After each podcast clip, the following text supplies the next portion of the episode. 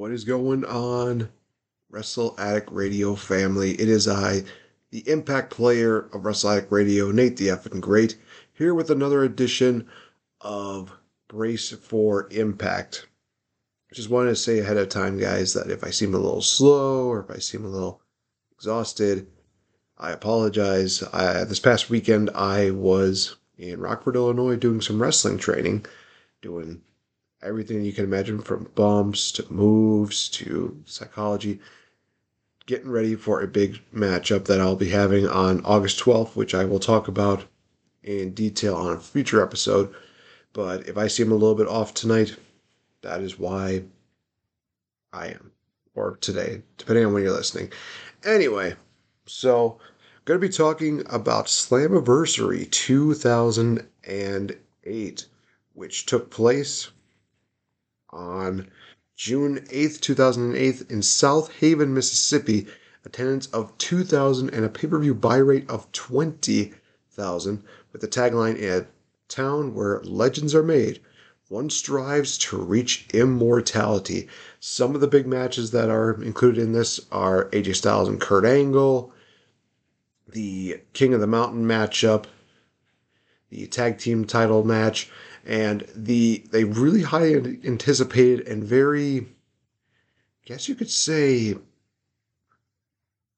very well developed uh, wedding of Black Machismo Jay Lethal and SoCal Val. And I have some thoughts about that, but I'm not going to go full details into this until we reach No Surrender when I talk about the entirety of this storyline. But this has gotten some pretty good reviews from what I've seen. Um, John Waldman from the Canadian Online Explorer rated this show a 7 out of 10. And a lot of people seem like they were very positive on it. And I will say this there is actually one story on this show that I did not know about, and it is a sad story. I will talk about that to kind of wrap up the show because it does happen at the end of the event. So they really highlight the fact that this is around like Memphis, Tennessee, even though they're in Southaven, Mississippi.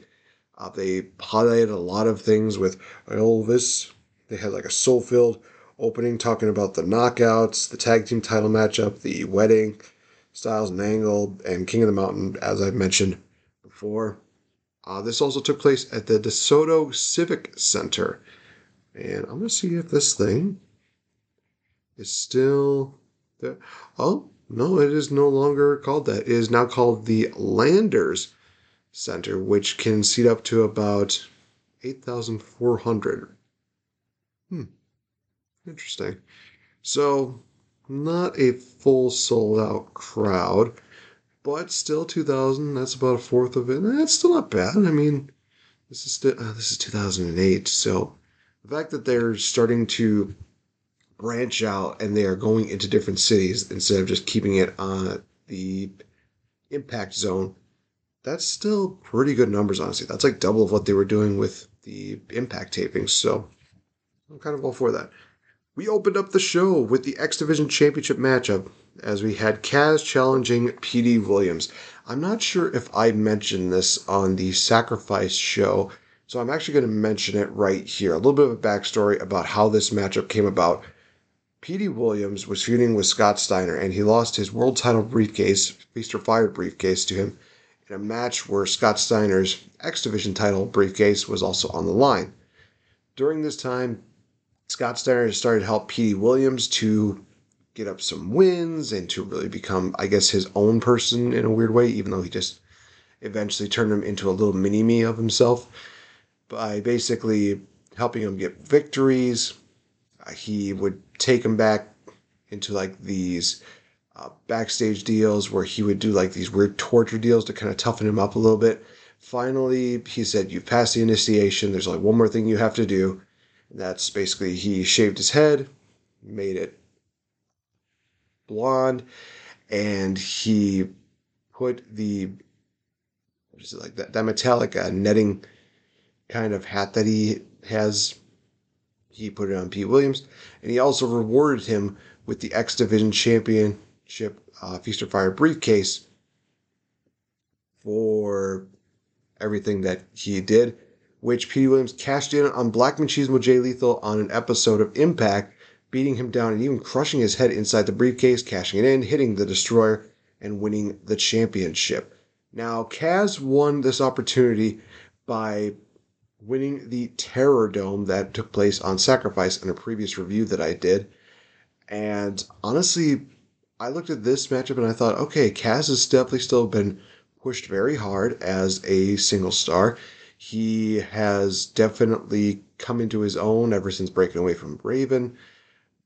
This seems like it's going to be a really good matchup, and oh boy, this actually really is. Uh, Petey Williams had a face guard on his face for what was a broken orbital bone, which I believe would have been something that happened on a live show or something like that. Because I remember, well, most of the shows are taped anyway, but I don't think that they really went into details on how he broke the orbital bone. But it was kind of one of those things where I got flashbacks of Trish Stratus back in 2004 when she had that um, that that kind of uh, facial mask that she had. Except this one, instead of having like the white strips, they were all brown. So it was kind of interesting to see that. We got some really good fast paced action at the start, some arm drags, finisher counters, until Kaz hits a corner drop kick. And then he hits a springboard leg drop. Petey Williams is able to hit a tornado DDT on the floor to Kaz, which, whew, that was amazing. Uh, Hurricanrana to the outside backbreaker, neckbreaker combo, which honestly, anybody that can pull off any kind of combo and make it look very fluent is definitely great by me. Uh, Kaz does this uh, bocce flip and then a kick to the face of Petey Williams. And we see Kaz look like he's going to go for a Spagingo back body drop, but he counters it into a front slam. Honestly, that was one of those things where it's like, okay, so you botched the flippy thing, but you saved Petey Williams from possibly almost getting his neck broke. Okay, so that kind of balanced things out. Hits a sling DDT, a pull in into, into the rope cutter. Petey Williams does a flip up. Oh, so he does this deal where he has his arms kind of entangled onto the ropes. Kaz lifts him up, and then Petey Williams is able to just flip up into a standing position gets him into the ropes and hits a drop kick from behind. I call it the 619 drop kick because it was it looked like a Rey Mysterio thing. Uh, Hurricanrana into a leg sweep. Then Petey does a bear hug into a rampage, which I thought, holy shit, that looked great. Petey counters the flux capacitor into an arm drape on the ropes. Kaz counters the destroyer into his reverse tombstone, which I thought was really cool. Kaz kicks uh, Rhaka Khan, who gets in the ring. So it is kind of one of those things you have to remember that even though Spike TV does not like, you know, men on women violence, not quite the same for pay per view. They're a little more lenient, I guess. Uh, takes out Scott Steiner. Petey Williams uses the pipe that Scott Steiner has been carrying around with him and hits Kaz in the face for a near two count, but this also busts up Kaz pretty good. It literally looks like he had a crimson mask on. Goes for a destroyer, but it gets countered into a roll up, which gets countered into a Petey Williams sharpshooter. We get a wave of the future for a near fall. He takes out Scott Steiner again, flips over PD, but Petey's able to beautifully counter that flip into a Canadian destroyer for the win to retain the X Division Championship. I gave this one an A, despite the fact that there were a couple spots that were a little bit botchy. This was a really good matchup, and it really showcased these guys being just staples in the X Division. I really loved everything that these guys did. It was tremendous athleticism.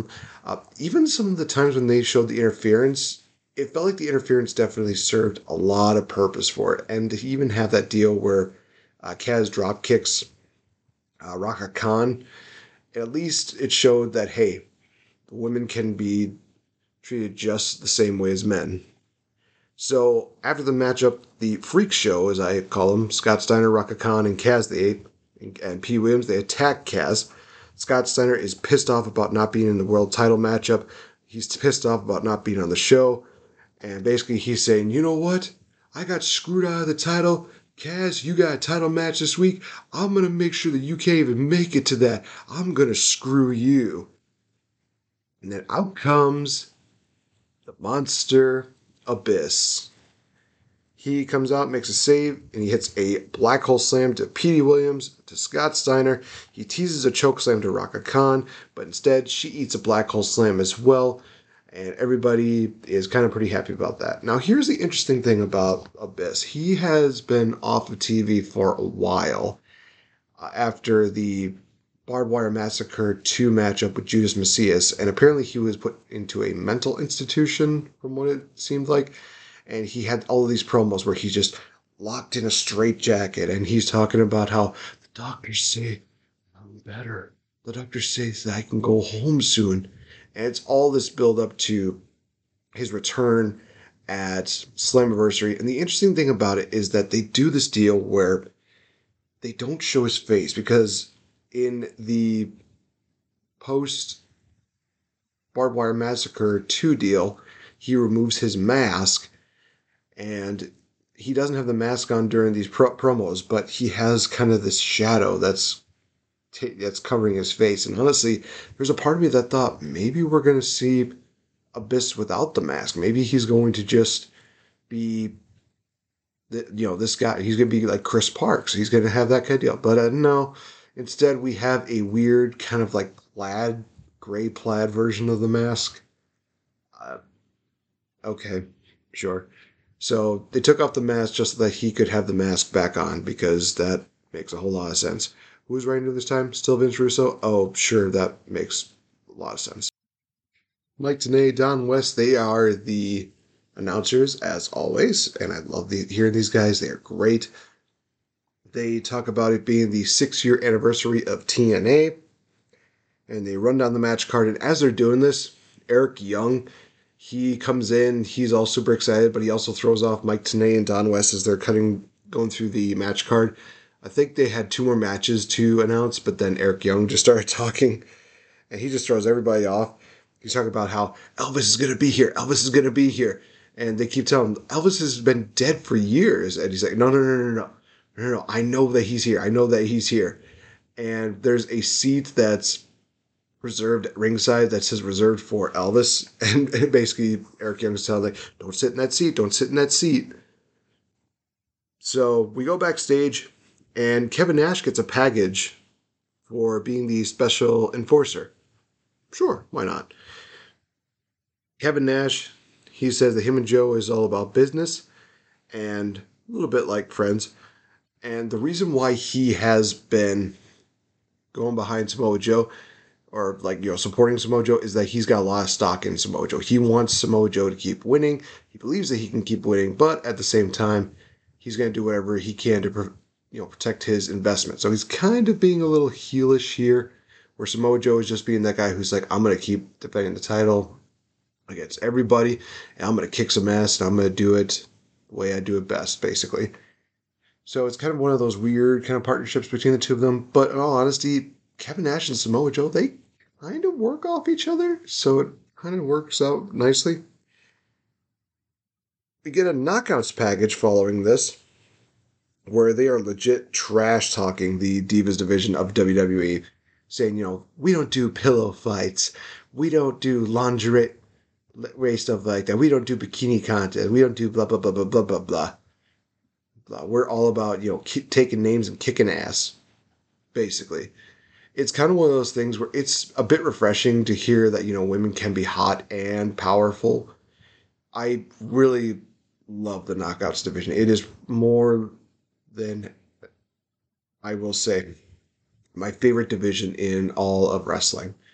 I love the fact that they were trying to break out break the mold of being like, you know, pretty faces and all about being hot models and stuff like that. But they also could be tough as nails. And to be honest, you have people like, you know, ODB and Roxy and Gail Kim that do that. But then you also have the kind of diva esque kind of people in Angelina Love and Velvet Sky, the beautiful people who literally are there to just be like, we're going to prove that we are still great, that we could look great in the ring. And I remember this being one of those things where it's like, oh, they are trying to get the teenage demographic to enjoy this because Velvet Sky always ends the promos by saying, You can look, but you can never touch the beautiful people. And then she kisses the uh, camera lens, leaving a little uh, lip mark on there. So, all right, that's a perfect transition into the next matchup, in which we have Gail Kim, ODB, and Roxxi Laveaux taking on Velvet Sky, Angelina Love, and Moose. No, not not that Moose. Uh, Mickie Knuckles was her name, and she did quite a bit of hardcore uh, death matches. She also is somebody that they actually meant. They actually mentioned that in the TNA deal. They said, "Oh, she's formerly known as Mickie Knuckle, Knuckles, now known as as Moose, just to kind of shorten it up a bit." So it's kind of nice that they actually, you know, not acknowledge the fact that she has a past history. The sucky part is that Moose does not really last that long. She lasts for maybe two shows, and then she's gone. Maybe because they just didn't have anything for her. I, I do hate that because I think that Moose could have been a really good uh, fit for this deal. And honestly, having her team up with uh, or like face off against Roxy and Gail and ODB in one on one matches, those have been really cool. So the fa- oh god, I forgot about this. So there were some fans in the audience that had like they had singles like two like a couple of one dollar bills and they are literally like trying to give it to the beautiful people and all i'm thinking to myself is oh my god they that is so so funny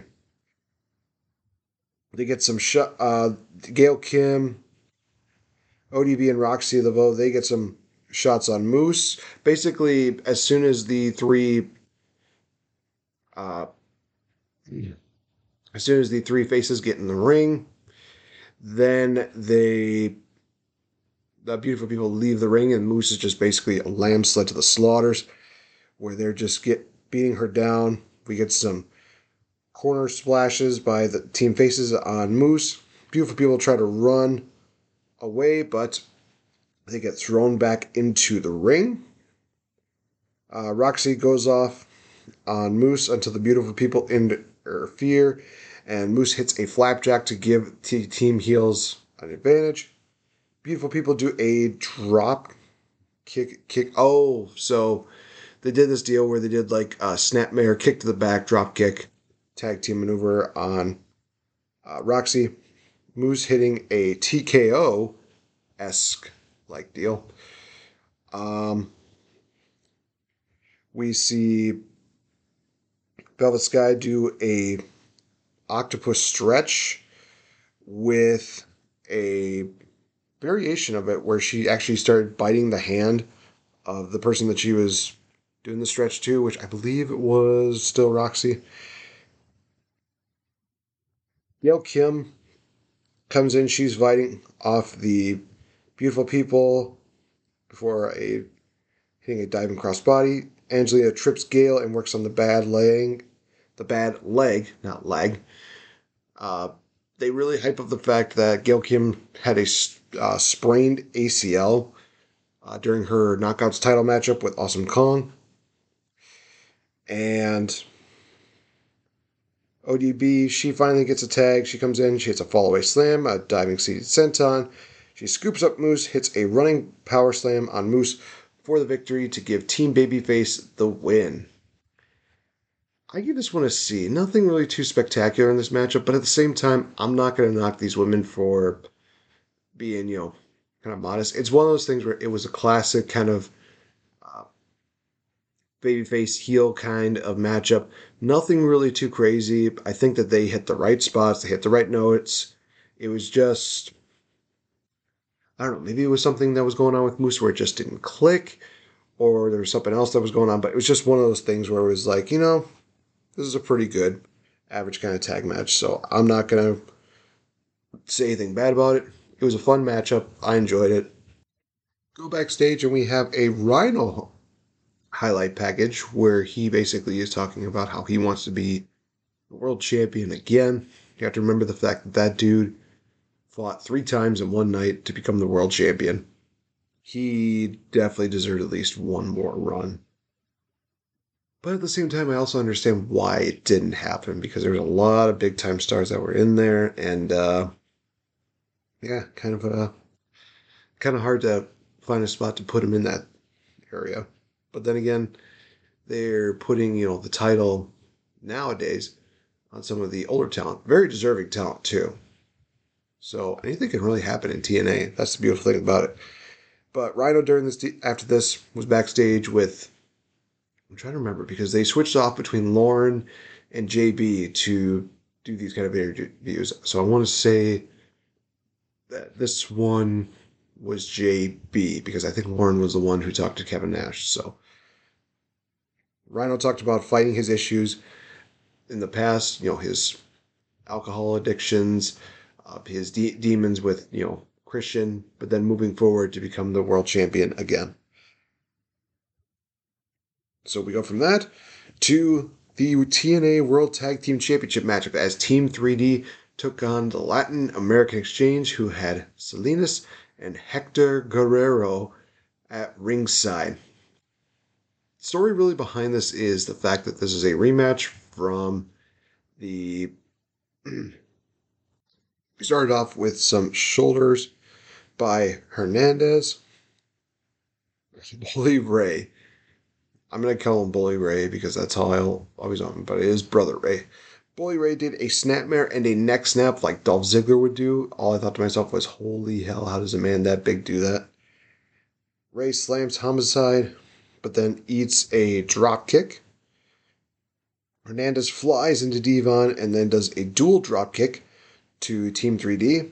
Both of them are on the outside. And then we get a Super Max Tope followed by a tope con hilo by Homicide through the ropes. Homicide hitting a reverse elbow. He goes up, but Devon pushes him off. Ray knocks down Salinas, which I thought, whoa, that's going to come back and haunt him. And also Hector Guerrero before working on Homicide at ringside. Devon hits a reverse rolling elbow of his own. Ray hitting a high side slam. Devon misses a diving headbutt. It seems like we're going to get a hot tag to Supermex, but Ray stops that from happening by distracting the referee. Homicide finally gets in. Not, Homicide. After a little while, Hernandez gets in and he hits not one but two Spagingo back body drops to Ray as well as Devon. A huge suplex to Devon. Homicide hits a crossbody onto Ray. LAX, they stop the What's Up by Team 3D. Johnny Devine, he gets involved, but Hector Guerrero gets involved with Johnny Devine and beats him down with a kendo stick.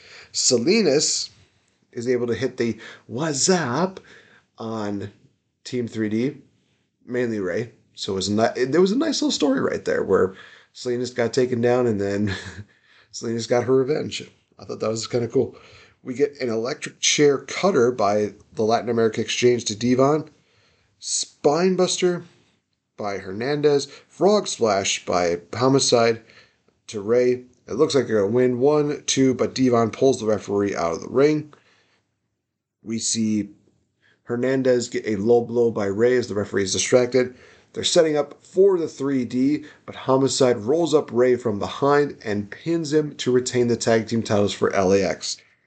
I was having a hard time with this one. I thought to myself, this was nothing really too special, but at the same time, I actually liked it more than the match at Sacrifice. I think that it definitely told a better story. There was a lot more elements that were put into this, so I gave this one a B. I thought it was pretty good.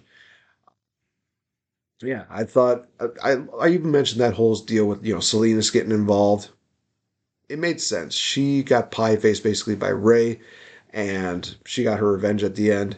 Uh, Hector Guerrero is just beating the crap out of Johnny Devine. I'm surprised they have not had a match yet, but they might. You just never know. Robert Roode, he gets a promo package. He's backstage talking about how he's ready for the title, that he is not a rookie, and that he is proving himself as the very best. One of only two heels in the matchup, him and Booker T, to which I am amazed that they're still putting Booker T and Roode in these matches together because, you know, why? I've already talked about the fact how much I hate that. Oh, we get to go into this fun thing. So we go next to the $25,000, dubbing it the Kong Challenge. This is Awesome Kong at her finest. So Awesome Kong made a agreement with TNA management, and Raisha Saeed, her manager, basically told JB, take this paperwork bring it out to the to the ring. What it basically states is that Kong has beaten everybody in the knockouts division. In all honesty, she has. So it's one of those things where what does she want to do? Well, she wants to find her own competition. So she says that she will allow anybody to get in the ring with her as soon as they sign the waiver. And if they can beat her, they will not only earn a title shot against Awesome Kong, but they will win $25,000. The list of this has not been very long, but there are some notable names that I will mention with this. First one being Melissa, second one being Leva Bates. Yes, that Leva Bates, the future Blue Pants, as well as the librarian from AEW. And one of them, the late, great Daffney. This was one of those things where as soon as I saw Daffney, my heart my heart broke. I got a little emotional from that. Considering what happened with her. I'm not going to go into details about it. You guys have a phone, you can look it up yourselves. So Kong comes out here during this event and she lays out a challenge to have anybody face her with the same stipulation. I will also say this that just about every single person in these uh, challenges, they legit take the awesome bomb so good. Like it literally looks like they were destroyed from the these awesome bombs. So basically they go through the same routine. They call out a couple people to come to ringside, and Kong picks out which one she wants to face. And we get two. We have Serena Deeb. Yep, that's Serena Deeb. And Josie Robinson, the future known Sojo Sojourner Bolt. So she picks uh, Serena Deeb to come into the ring. Serena does not last that long. She eats the guardrails, she eats the steps, hits gets hit with the implant buster for the win. After the match is over, Kong looks over at the former the future Sojo Bolt, and Sojo she wants in. She's ready to go. Kong is like, okay, let's do it. And Sojo takes it to Awesome Kong like immediately. She like signs right away, jumps over, goes crazy on Awesome Kong, and this I kind of like the fact that we got two different kind of matches, even though they both lasted less than three minutes. And excuse me, it was uh, it was quite amazing. Uh, actually, after she took it to Kong, she then got swatted by Awesome Kong. Awesome Kong then decided to take her gloves off, and she's just doing back fists to Sojo, barefisted. It was literally one of those things like, oh, this is really good now. Awesome bomb on Sojo Bolt for the win. Kong gets two victories in one night. Absolutely amazing. Honestly, guys, I gave this an A. These were two matches that served a purpose and they they were both different. They were both really good. One definitely had a more one-sided affair. The other one was showing that hey, somebody who has a lot of heart and a lot of passion can take it to Awesome Kong. So that was one of the things where I was like, okay, this is good. I like it. uh, while Awesome Kong is kind of reveling in her victory, Eric Young, he's like, sorry to interrupt, but I just want to let you know that he's here. He's here. Elvis is here.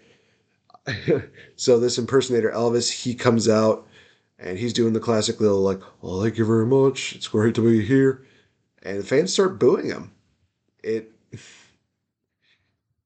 it's kind of funny seeing that. Uh, just one of those things where it's like a local legend, but they just don't care. So the Elvis gets in the ring. Elvis gets awesome bombed to a parade of cheers. And that's it. That's how we end the segment. Go backstage and we have Christian Cage. He gets his own promo package. He has a nice little promo promo here where he quotes from a movie If you love something, set it free. If it comes back to you, it's yours to keep. And if it doesn't, it was never yours to begin with.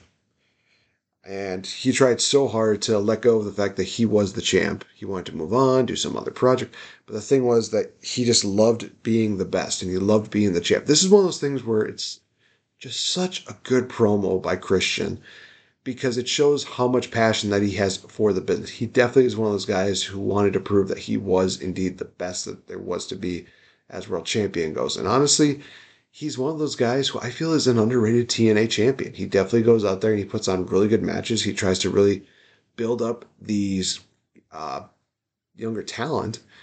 And it's just one of those things where I watch it and I'm like, man, if only we had like maybe one more run for Christian Cage as TNA World Champion. That'd have been kind of cool. But just was not meant to be. So now, ladies and gentlemen, this is the moment you've been waiting for. Well, maybe. We have the wedding of SoCal Val and Black Machismo, Jay Lethal. Woof, there is so much to unpack with this.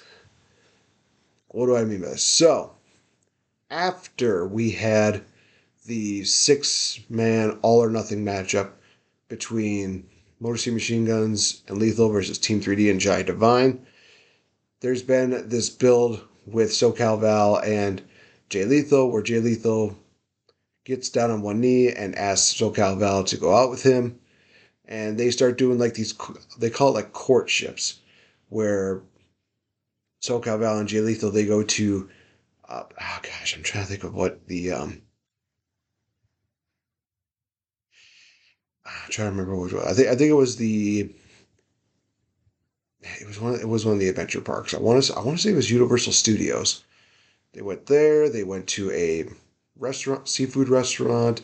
They went to a just just a hotel hot tub, and every single time that they do these courtship deals, we see uh, Sanjay Dutt kind of getting in between them, and you see it early on that Sanjay Dutt has something going on through his mind. And there's something that you can kind of tell is not right in the world. So, fast forward to, I think it was the week after Sacrifice, Lethal gets down one knee again, and he asks SoCal Val to marry him at Slammiversary. To which Val does the whole, oh yeah. We see them kind of building up the wedding. They're talking about all the plans, blah, blah, blah. Sanjay is kind of losing his mind back behind Jay Lethal's back. And then he gets announced to be the best man. Then we fast forward to the uh, bachelor party in which you have like everybody there and they announce the groomsmen for this. Uh, I'm to go, I think I'm to go into it right here because it's kind of amazing. We have Koko B. Ware, Jake the Snake Roberts, George the Animal Steele, Kamala, and Ace Young during that time, who was an American Idol finalist, who also made this video for SoCal Val and Jay Lethal, where it was definitely very sensual, very. it was, it was one of those things where it just got to be a little bit too weird for me. so it's one of those things where it's like, um, I know that TNA stands for another thing as well, but I don't think it meant that we were going to show like the soft core porn kind of deal.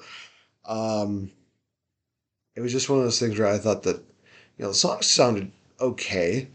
The music video itself, it was one of those things like, ah, this is weird because why is somebody recording Lethal and SoCal Val supposedly about to have sex? Just, it, it's bizarre. I know.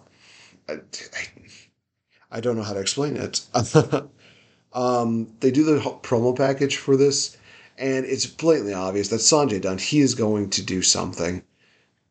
And I wish they didn't do that. I wish they would have just, you know, focused more on the happiness that was going on, and then it would have been something to where people would be like, oh yeah, we did forget about Sanjay Dutt doing all these things. But no, that's they made this way too obvious. So we have the groomsmen, they are out.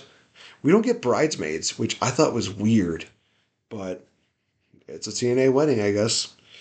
Uh, we have Sarah Donegan and Sanjay Dutt, who are the matron of the maid of honor and the best man.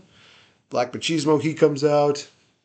There's a sign out there that says Machismo, don't do it, which I thought was kind of funny, but also one of those things where I'm like, you know what? It's like they predicted the future. Val comes out, she's in her wedding dress, and the first thing that the minister goes to, Dearly beloved, we are gathered here today to unite these people in holy matrimony. If anybody has any objections, speak now or forever hold your peace. Obviously, the audience doesn't count. but then they go into like exchange of the vows, and that's where Sanjay interrupts where he basically is saying, you know, you're making a big mistake. And Lethal's like, dude, I know that you're looking out for me, but I got this. This is what I want to do. And Sanjay's like, no, I'm not talking to you, Jay. I'm talking to her. You see, Val, I'm in love with you, and you should be marrying me, not Jay. You should be marrying me. Val is literally distraught. She's like, what are you talking about? And Lethal is just beyond pissed. He kind of moves Jay out of the way. Uh, this gets a bit of a mixed reaction because there's some people that are like, "Yeah, Sanjay, yeah, you're stopping this wedding," but then there are people like, "Uh, a boo." I guess it's it's really weird. It's it's kind of one of those things where it's like, wow, they built this up, and these people are barely reacting to this. Sanjay then grabs like a decorative deal from the wedding, hits Lethal with it from behind, but then gets oh for, for crying out loud, I forgot about this. So Ace Young, he comes in and he just gets pummeled by Sanjay Dutt. But then the legends they come in, they beat down Sanjay Dutt, which includes Kamala, Koko B. Ware, Jake the Snake.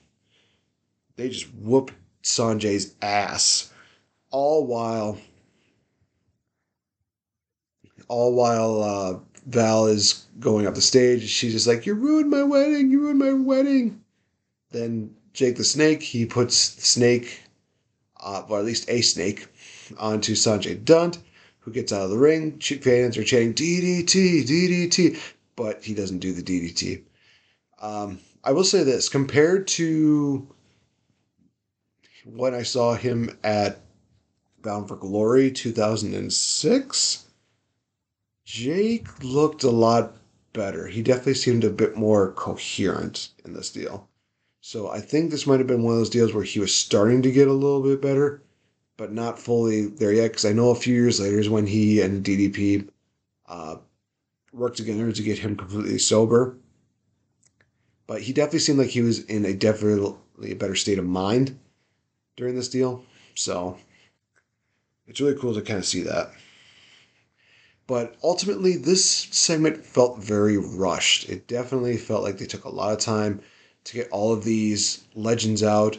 But then as soon as they got to the wedding, it's like, oh, we gotta go, we gotta go, we gotta go, we gotta go. Um, whereas I see a WWE wedding and it's not as rushed. It definitely feels like they want to go through like every single step. But it felt like somebody was in the back just saying like, you know, bro, we want to just get to the good stuff, bro. Nobody cares about all this other wedding crap, bro. We just want to get to the good stuff, bro. So let's just fast forward, bro. I feel like they could have handled this a little bit better. I think if they would have taken their time with this, maybe get the fans a little bit more invested, then it would have been fine. But I think the fact that they were rushing it definitely hurt it. So now we go backstage and we get a, another promo package. You guessed it for Booker T. And this is where it gets interesting, ladies and gentlemen, because during the build up to this, Booker T has definitely been feeling like he is just not appreciated by TNA whatsoever. And honestly, the guy has already said a lot of things about his run with TNA, saying that he regrets it. Uh, I can understand why he feels that way. um, he was probably promised a lot of different things, and uh, they're not really exactly followed through with. But he said that he feels cheated by TNA. Says that everything is better because of him. Like, you know, buy rates are up because of him, television ratings are up because of him, more talent want to come in because of him. But he also focuses on the fact that he wants the world title because the world title means power. And this was a really, honestly, I kind of like this line where he talks about how WWE dictated his career, but now in TNA, he uh, definitely wants, but now in TNA, he definitely has a little more say in his career, and that he will be champion at the end of the night. So now we go on to the next matchup, ladies and gentlemen.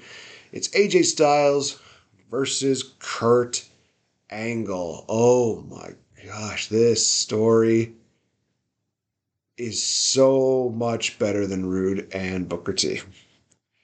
So, everybody may have, I'll kind of go a little more deep into this. So, Kurt Angle and Karen Angle, they were setting up and doing a vow renewal ceremony on TNA during Valentine's Day. So, this is like months before.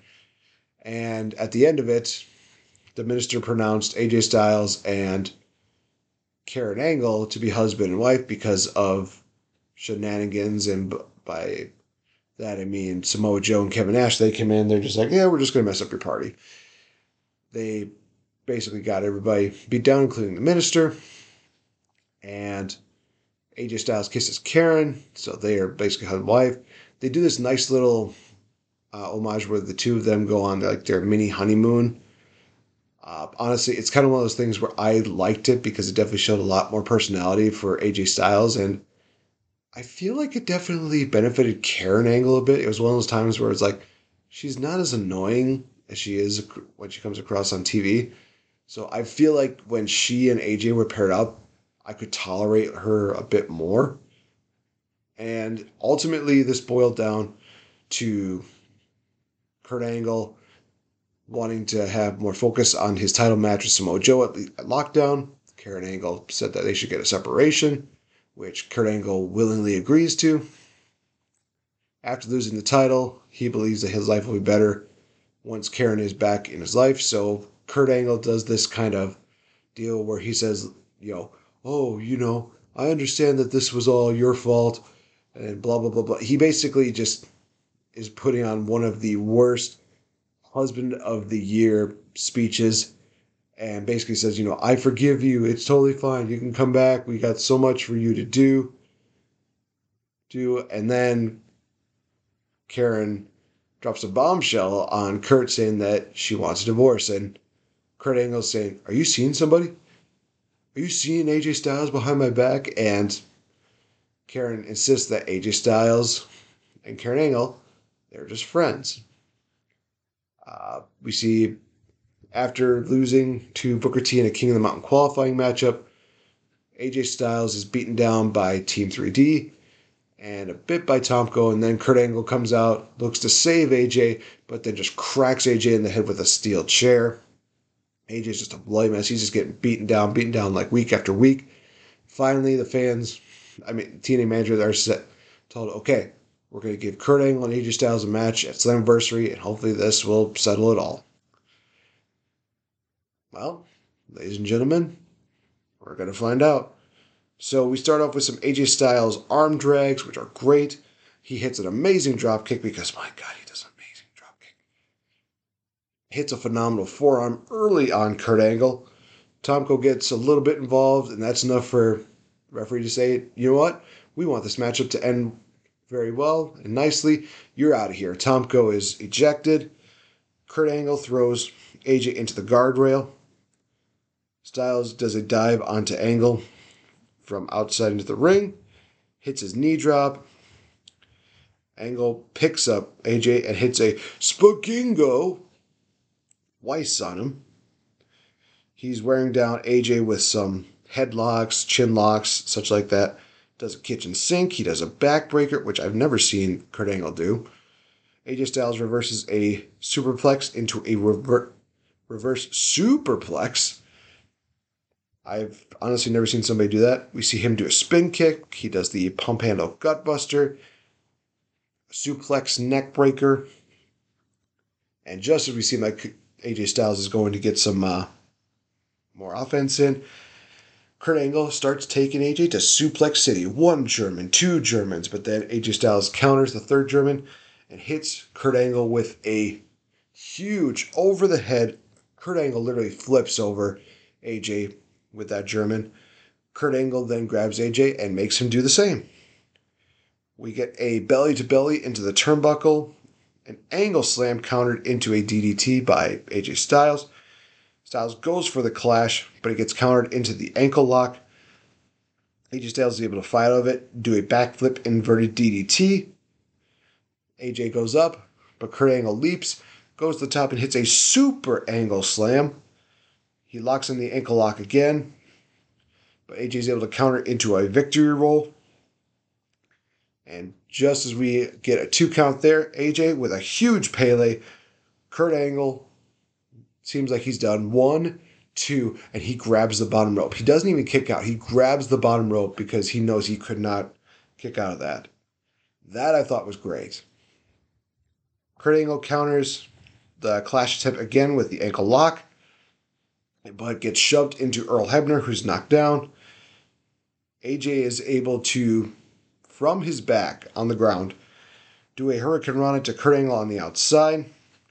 Karen Angle she teases giving the chair to Kurt Angle in the ring, but then just yoinks it away from him. AJ Styles does a roll up, but then transitions it, transitions it into the Styles Clash. One time only. One, two, three. AJ Styles picks up the victory. I was torn with this matchup. I was going to either give this the Golden Goat or what I went into here was I gave it an A. This was match of the night. This was absolutely amazing. A great matchup in which they had very little interference, but it's because of that interference that got knocked down a bit to that A instead of being one of the best matches in TNA history. I think there may be one matchup here that will probably top that. And yeah, I know I'm looking forward to talking about that one. That's going to be good. After the match of Kurt Angle and Tomko, they beat down AJ Styles. Uh, Kurt Angle locks AJ into the ankle lock and even grapevines it so that way he can't escape. Tomko is just beating up anybody that's trying to come in to help him out. This feud is long for being over. We have Samoa Joe backstage. He's got his own promo package, and he says that no one will take the belt away from him. That he is ready for a fight and he's ready to lead the next generation to be the well the next generation of world champions, literally. All right, ladies and gentlemen, we're going into the main event, which is the King of the Mountain matchup for the TNA World Heavyweight Championship. Samoa Joe defending against Robert Roode, who defeated Matt Morgan to qualify. Rhino, who defeated James Storm. Booker T, who defeated AJ Styles, Christian Cage, who defeated Tomko, and Kevin Nash as the special guest enforcer. So literally, he is basically there to hand the belt off and make sure that there was no funny business. Rules are simple. You have to pin your opponent or make them submit to qualify. The person who gets pinned or made to submit must spend two minutes in the penalty cage. Once you've qualified, you can grab the belt and climb up the ladder and hang it. The first person to do so is the winner. It's as simple as that. Cage and Rhino, they're doing some double team moves on Robert Roode for a bit.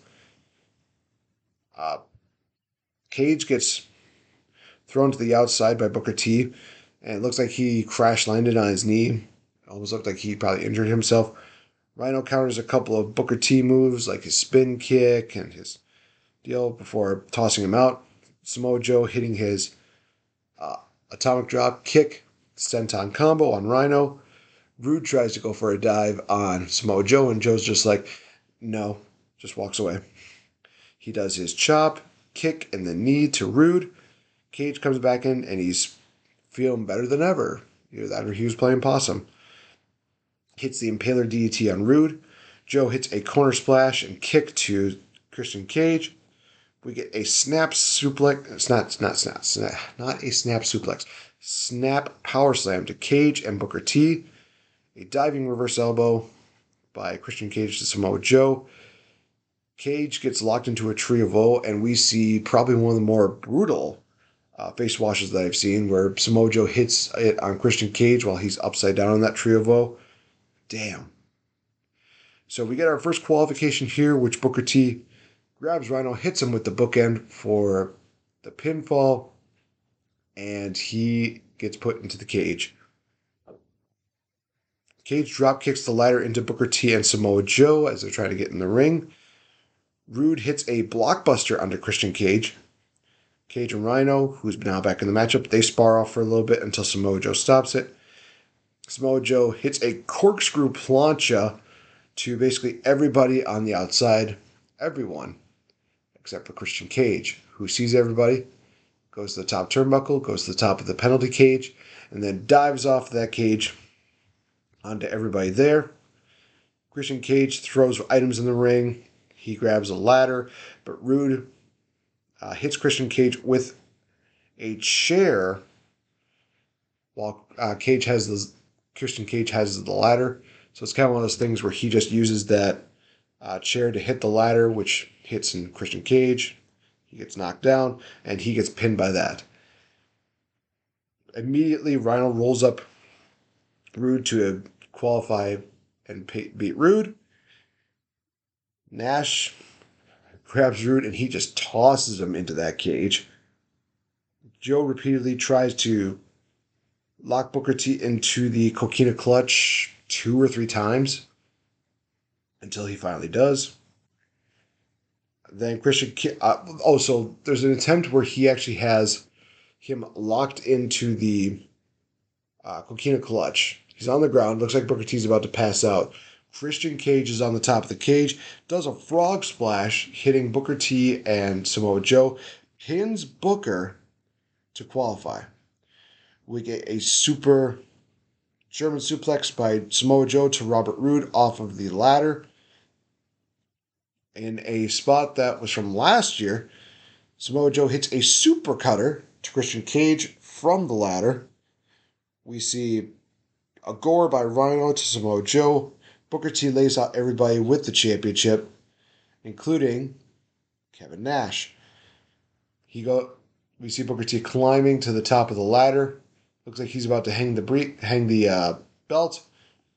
Kevin Nash comes in, jackknife power bombs Booker T down off the ladder.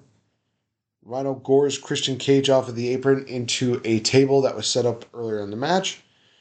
Roode hits a Northern Lights lariat to Samoa Joe, but also taking out Rhino. Rhino, uh, Roode goes up.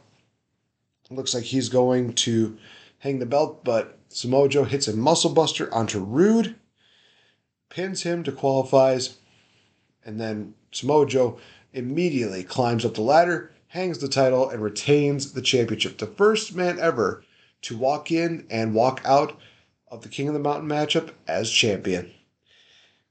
I give this one a C. This was a very interesting King of the Mountain matchup. I feel like there were some parts that were really good, but then there were also some parts I felt like they were just being fast forwarded. Like the finish there was the one thing where I was like, uh um yeah, I was just I was not a fan of that. Where it was just immediately boom, pin, climb up, match is over. It was just one of those things where it's like they probably could have done a little bit more with that. But as far as you know, King of the Mountain match, it's a King of the Mountain matchup. It's can be crazy at times. Honestly, it's hard to replicate some of the you know great moments from King of the Mountain matches.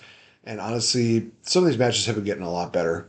Like I said, uh, this past year, it was either this past year or the previous year, when they had the Queen of the Mountain matchup, which I thought was the best way to do the King of the Mountain matchup.